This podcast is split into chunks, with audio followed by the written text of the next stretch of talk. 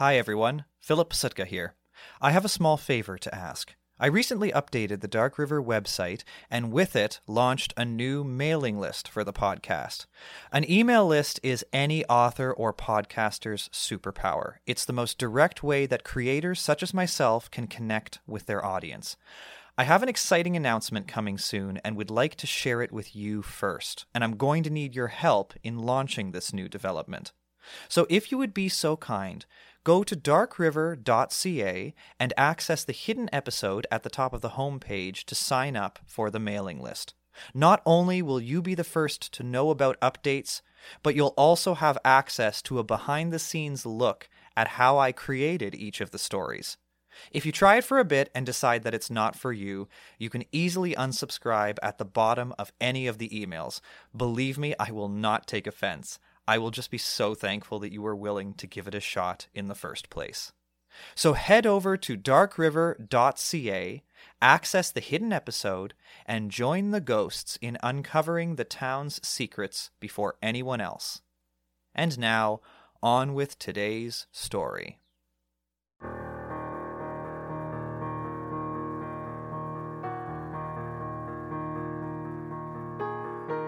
Thank you for joining me in this strange, small town in northern Ontario. My name is Philip Psutka. If this is your first time visiting, I'll be your guide. If you're a familiar face, it's good to have you back. The town embraces newcomers and old friends alike, but be warned, it doesn't easily let you go. And stay close for you never know what might be waiting for you around the bend. So dim the lamps, settle in. Welcome to Dark River.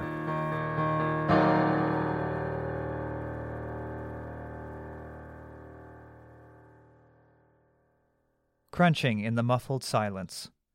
A bull moose raised his head and stood stock still, listening for the source of the sound. All around him, the world was covered in white as if partially erased, with bits of green and brown piercing through, like scratches on a canvas. A steady snowfall settled its soft weight on the trees, blurring boundaries and swallowing the echo of, ah, approaching footsteps. The moose remained, his ears perked. There, dark shapes moving through the trees, growing larger by the minute, four of them trudging towards him. Then one of them stumbled and fell with a whump in the snow, and the moose jaunted off in search of a more secluded spot. I've got you, said Michael, helping her up. Don't fuss, I'm fine, his younger sister said, but that didn't stop him from brushing winter's dust off her wool mittens. Danny, wait up, she cried. Follow our footsteps, came the reply, setting off a cacophony of bickering. Being only two years apart in age, May and Danny were always picking on one another, and their father often had to raise his voice to even be heard, let alone break up the squabble. Today they were in fine form, chaos in the silent void around them. Their father put a quick end to it, and the peace of the forest returned once again. They pressed on deeper into the woods. The branches billowed with snow, like a condensed world with low hanging clouds above. How far? asked Michael. Nearly there, their father replied.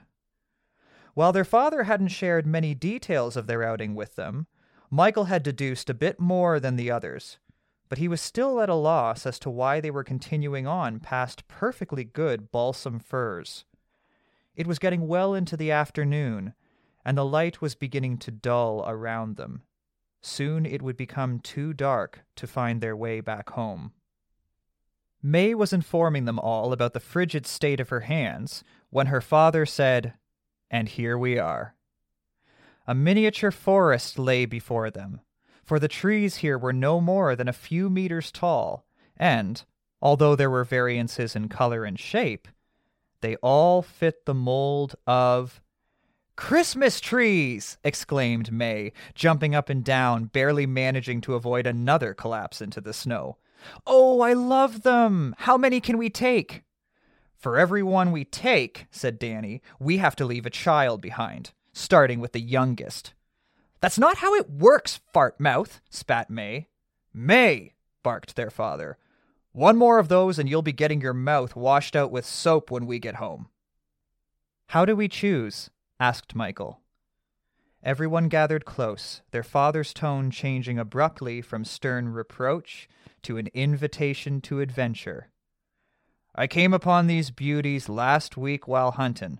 Remember that moose I bagged? It was huge, said May, like a really big bathtub. I owe my luck to them trees, he said.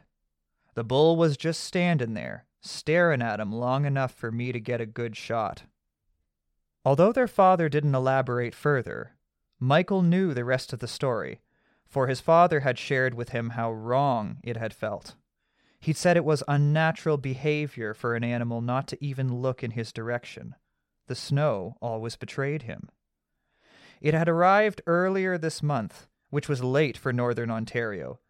But when it came, it had come with a vengeance, and even the most densely wooded areas had a thick layer making getting in for the kill harder, but getting out of the woods easier. This moose must have heard him coming long before they could lay eyes on one another, but the moose didn't even look his way. When he had pulled the trigger, it felt like shooting an animal in a cage. But his father was right not to mention it, for ideas like that weren't for children, and they certainly weren't for Christmas. Anyway, that's when I saw them. But I am trusting you all with a much harder task. It's okay, said Danny. May has already agreed to be the sled, so we can pull it back home on her. I have not! Eat pine needles, dummy! What's the task? asked Michael, cutting in to save the outing from turning rotten. You all gotta pick the one to take home, their father replied. And with that, all of them entered the miniature forest. Michael immediately noticed that most of the trees were balsam fir, a common tree in this region of Ontario. In fact, balsams were not only native to Canada, but they were rarely found in any other parts of the world. They had taken on the mantle of the classic Christmas tree. There were a few white spruce in the mix, their foliage much denser than the firs. I'd choose one of these, he thought. The dark green foliage and the symmetrical shape made them a very attractive tree. But before he could announce his choice, he heard his sister cry out, What's this one? She was standing in front of a much hardier tree than the others. Though hidden initially, you couldn't miss it once you saw it. It was the only tree that stood on its own, as if marking its territory. This tree, it seemed, intended to take its space. Don't know, their father replied. Never seen this kind before. Michael wasn't sure if it was just the light, but the tree had a blue tinge to it, as if frozen from the inside. This one, said Danny, and Michael agreed. There was something compelling about it. They looked to May. May didn't pipe up right away. Instead, she gave the tree a hard look. Her eyes were misty, as if looking through ice, a strained look on her face, and she cocked her head slightly, ever so slightly, but enough for Michael to notice. May? She didn't respond. Her brothers looked at one another. They had never seen her so still or quiet. Oh, May, said Danny. You there? Sweet bun? said her father. At the sound of his voice, she snapped back. We all like this one. What do you think? asked Michael. We can't, she replied. Can't we? said Danny. Why not? asked her father. It don't want to be taken, she said. It says it needs to stay right here. Oh, you're a tree talker, said Danny. I knew you'd find a way to make friends. But May didn't shoot back a heated retort or even seem to hear him. She was staring at the tree once again. We'll be gentle with it. Give it lots of water, said Michael. They went back and forth a few more times. Michael and Danny saying that it was the best of the lot, and it had a good life, and it will never get the chance to be as pretty as in the dining room, and her father reminding them of the darkness pressing in around them, and they should be getting home soon. In the end, she relented. But I'll need to keep my eye on it, she told them. They didn't think much of it, as they were already in the process of chopping it down, switching off with the axe. May refused to take a turn. On the way home, she wouldn't stop looking at the tree, and, once or twice, Michael caught her mumbling. Some imaginary friend thing, he thought. He'd had one when he was younger, a coyote named Scruff who would tell him tales of all the wondrous places he'd been around the world. But until now, he hadn't been aware that May had one. It's the tree. It sure is, Danny responded, giving Michael a start. He hadn't realized that he'd said it aloud. He stole a quick glance at May and saw her looking directly at him, a glint in her eye. He threw her a smile, but his face clouded over the instant he turned back to their footprints ahead.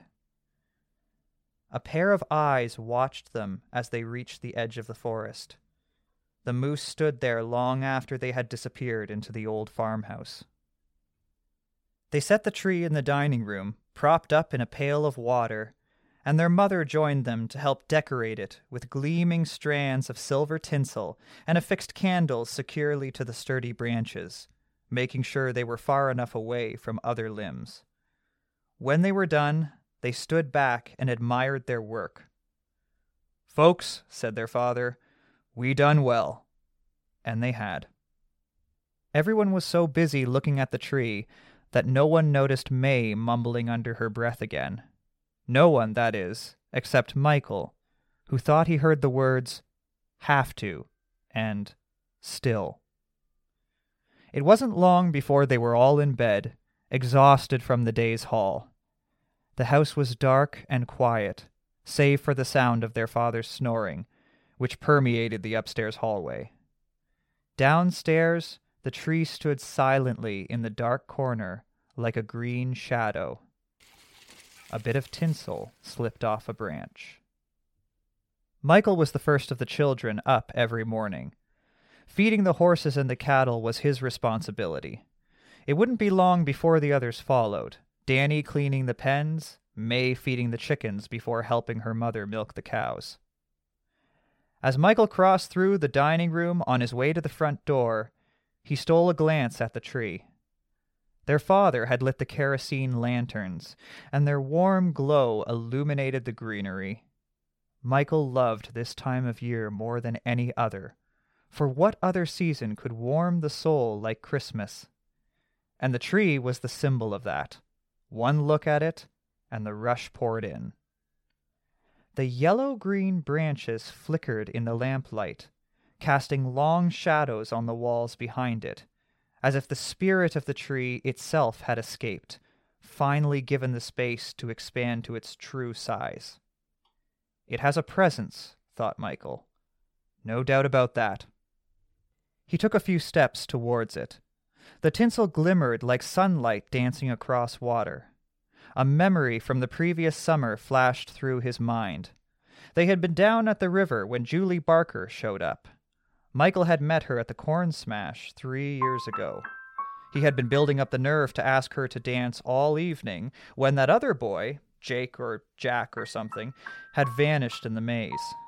Since that night, he couldn't get her out of his mind, and any time he saw her, he would try to find the courage to talk to her, but each time he lost his resolve and was left tripping over his own words.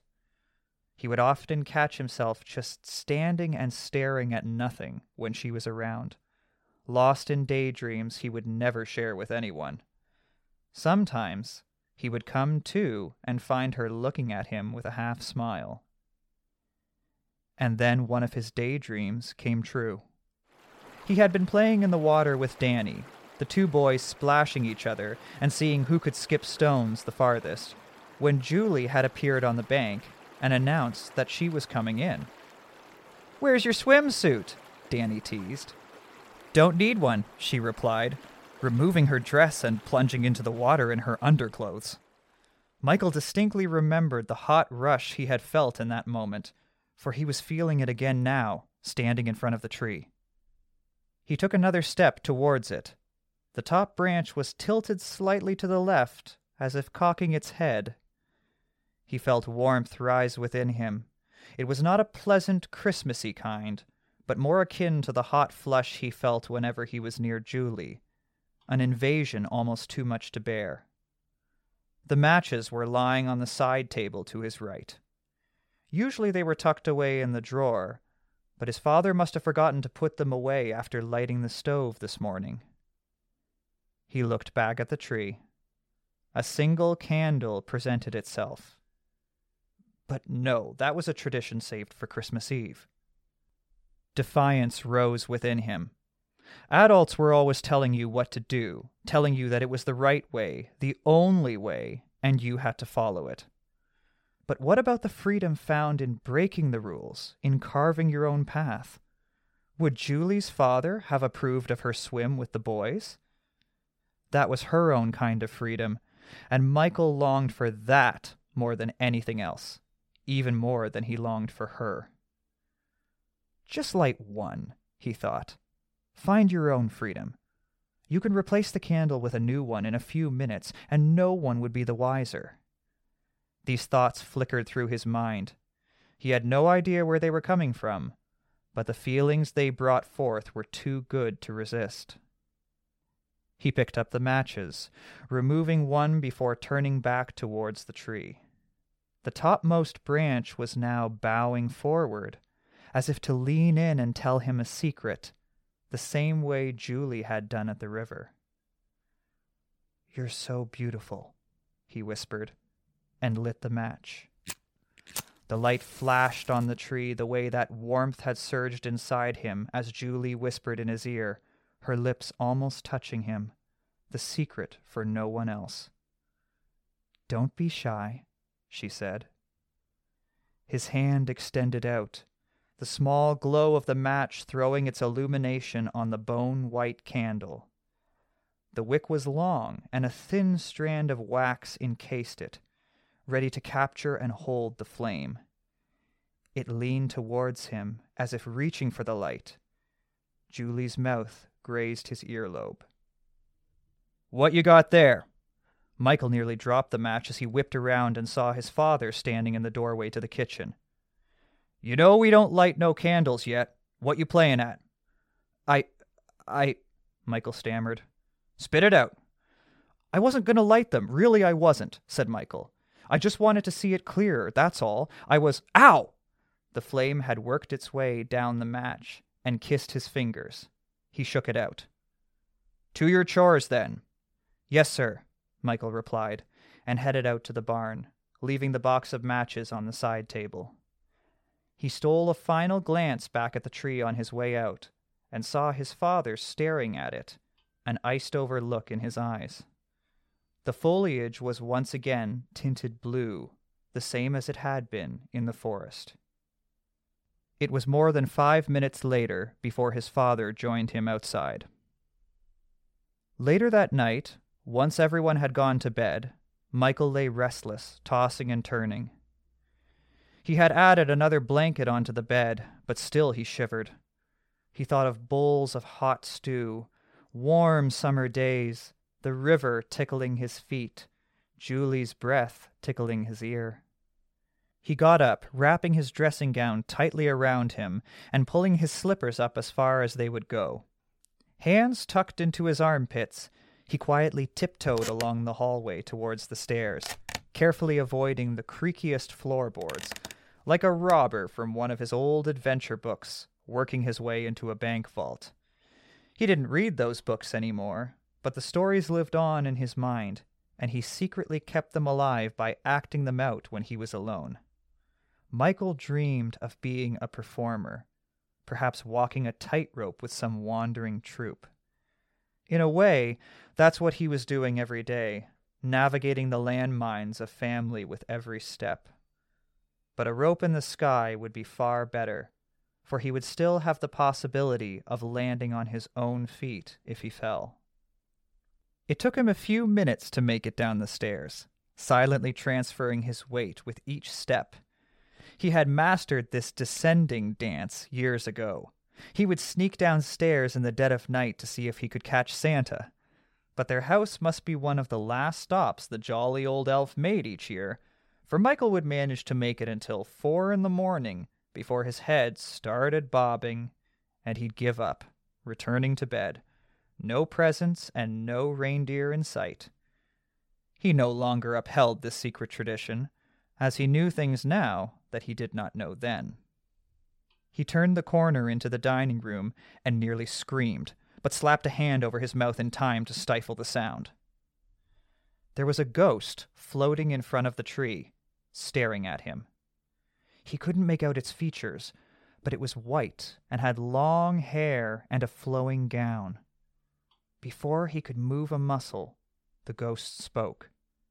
It said, What got into you? You gave me a fright. What you doing sitting down here by yourself in the middle of the night? What are you doing up? his sister countered. I came to. But what was he to say? To light the tree? To play cops and robbers? To kiss Julie? After a moment's hesitation, he said, I think we picked a good one. It don't think so, she said, as if it were the most obvious thing in the world. That's when he noticed all the tinsel was lying on the ground and asked why she had taken it off. She told him that it wasn't her and he should quit assuming it was her fault. Said the tree didn't like it, and didn't like him either, for that matter. She finished by saying, If you're not going to help, then leave us be. Help with what? But she didn't say anything more. Instead, she slipped her hands out from the sleeves of her nightgown, and now he saw what she was holding, the flame flaring to life as if by magic. He watched her hand float up towards the tree. Thank you for listening thus far. In a moment, we'll follow the match to the tree. But first, as we have new original stories coming every two weeks, don't forget to tune in on Christmas Day for a very special haunting Christmas story, which we're very excited to share with you. And if you find yourself not being able to spend as much time with friends and loved ones over the holidays in this year of the pandemic, consider sending them on a brief journey to Dark River. It's always welcoming new travelers, more so than ever at this festive time of year. But now, let's rejoin Michael by the Christmas tree. She slipped her hands out from the sleeves of her nightgown, and now he saw what she was holding, the flame flaring to life as if by magic. He watched her hand float up towards the tree. You're not. But something stopped him, and he watched, helpless, as one by one she lit the candles, bringing each flame to life, and he watched as new flames appeared, joining the gathering, working their way up the branches, now a bright yellow even before the flames caressed them.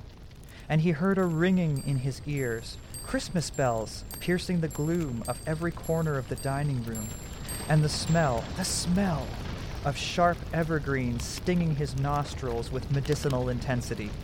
And suddenly there was light, brighter than any lantern, brighter than the sun on a clear Christmas morning, brighter than the smile on his sister's face when she tore open her first present every year. And the only thing that eclipsed the pillar of fire were her eyes, entertaining the dancing flames, the storm reflected back as she stood, unafraid, waiting for the departure. When it was all over, Michael opened his eyes and found himself standing in the dining room alone, the corner where the tree once stood now empty. The wooden walls and old curtains, which should have gone up like tinder, were unscathed, and the kerosene lamps were peacefully burning their meek glow into the depths of the room.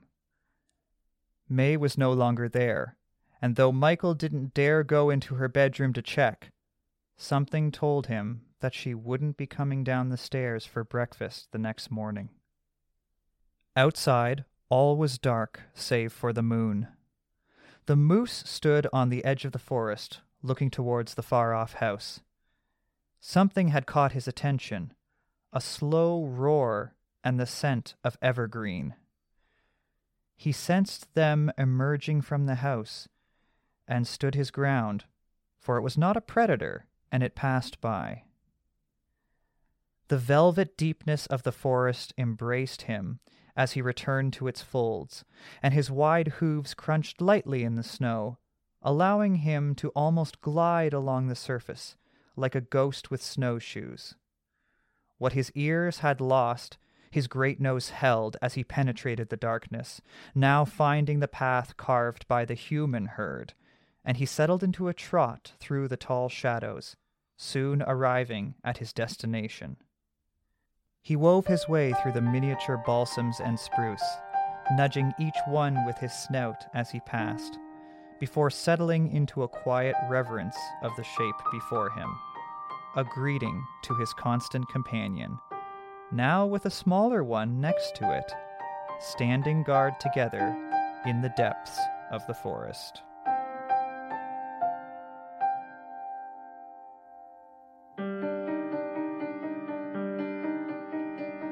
This has been a tale from Dark River, written and performed by Philip Psutka, who also arranged and performed the music. This episode is directed by Lindsay Belair, the co creator of the show. Podcast artwork by Chris Basutka. The show is hosted, edited, and originally conceived by Philip Psutka.